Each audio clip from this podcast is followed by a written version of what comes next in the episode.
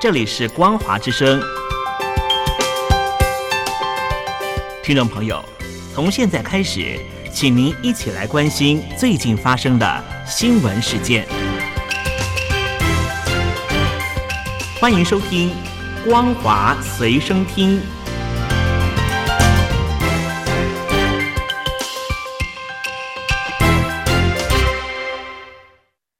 欢迎收听今天的《光华随身听》，我是兰玲。首先带您关心国际间的重大消息。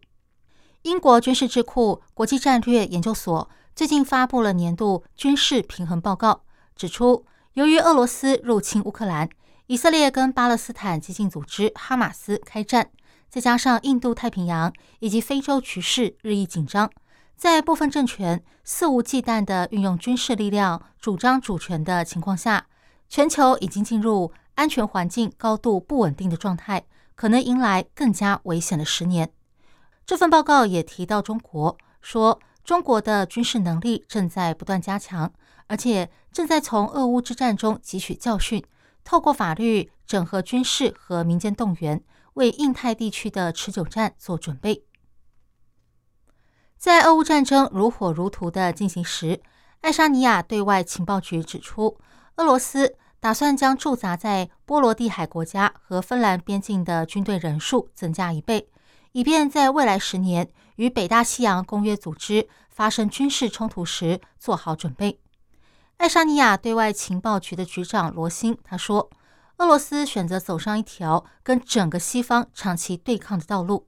北约在未来十年可能要面临苏联式的大规模军队。”他的分析受到西方国家的关注，因为有越来越多西方国家的官员警告俄罗斯。对芬兰以及波罗的海三国等北约成员国虎视眈眈，而他是最新一位认为莫斯科当局除了入侵乌克兰之外，还将继续制造冲突的欧洲官员，促使欧洲各国着手重整军备。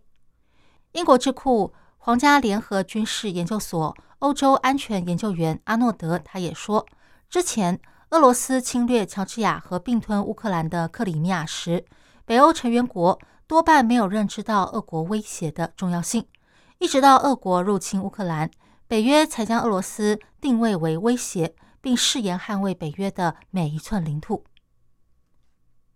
日前，中国股市暴跌，让不少投资人的心血化为乌有。美国华府智库大西洋理事会表示，这可能成为外资对中国投资策略的转捩点。股市下跌可能带来长期的创伤，让外国投资人。不再回到中国市场。大西洋理事会的资深研究员马克他指出，自从二零二一年年初以来，在中国本土交易和美股指数之内，中国企业已经面临高达七兆美元的打击。由于经济前景不佳，不少海外投资人已经匆忙退出中国市场。新一波的股市崩盘可能是外资最后的转捩点。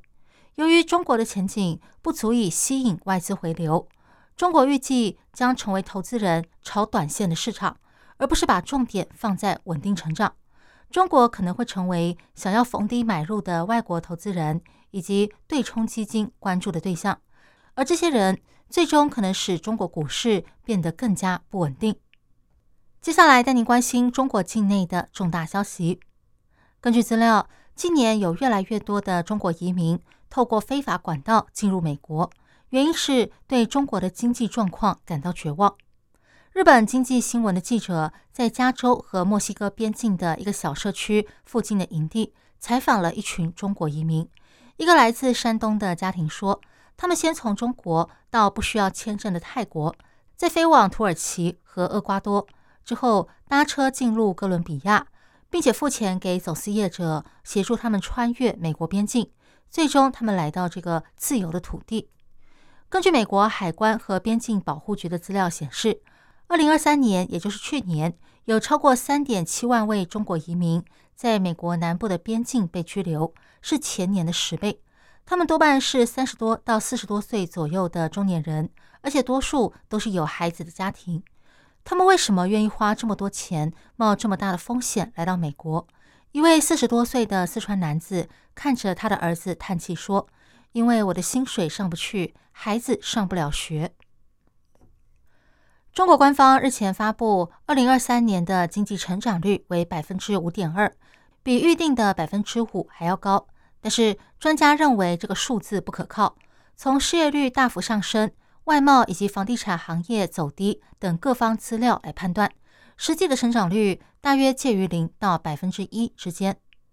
针对中国二零二三年国内生产毛额，也就是 GDP 成长百分之五点二，史丹佛大学。中国经济与制度中心的教授许成刚，他认为这个数据不可信。原因很简单，因为中国的失业率大幅上升，尤其是年轻人的失业率已经高过百分之二十。北京大学的经济学家甚至认为超过百分之四十。这么高的失业率和百分之五的经济成长率完全冲突。另一个迹象是，根据官方资料，中国的对外贸易整体呈现下降的趋势。而房地产行业也是，而房地产业上下游产值大约占中国国内生产毛额，也就是 GDP 的三分之一。因此，要说经济成长率有百分之五，实在是让人难以置信。许成刚还指出，官方说中国今年有三个提升经济成长率的新花样，分别是电动汽车、电池以及绿色能源。但是这三个领域实际带来的产值远低于房地产业。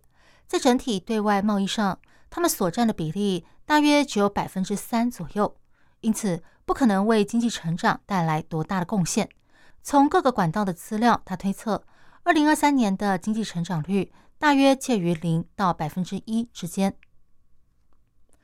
今年一月的台湾大选曾经备受中国民众关注，虽然选举已经结束了，但是带来的影响依然在中国年轻人。和知识分子之间不断回响，除了回味与讨论之外，也让他们对中国的现况产生了一些反思。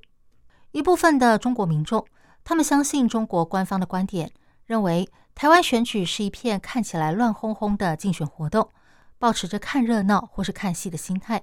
但是另一部分的人则有不同的想法，他们认为无论好或不好，台湾的中央和地方政府首长是会定期改选的。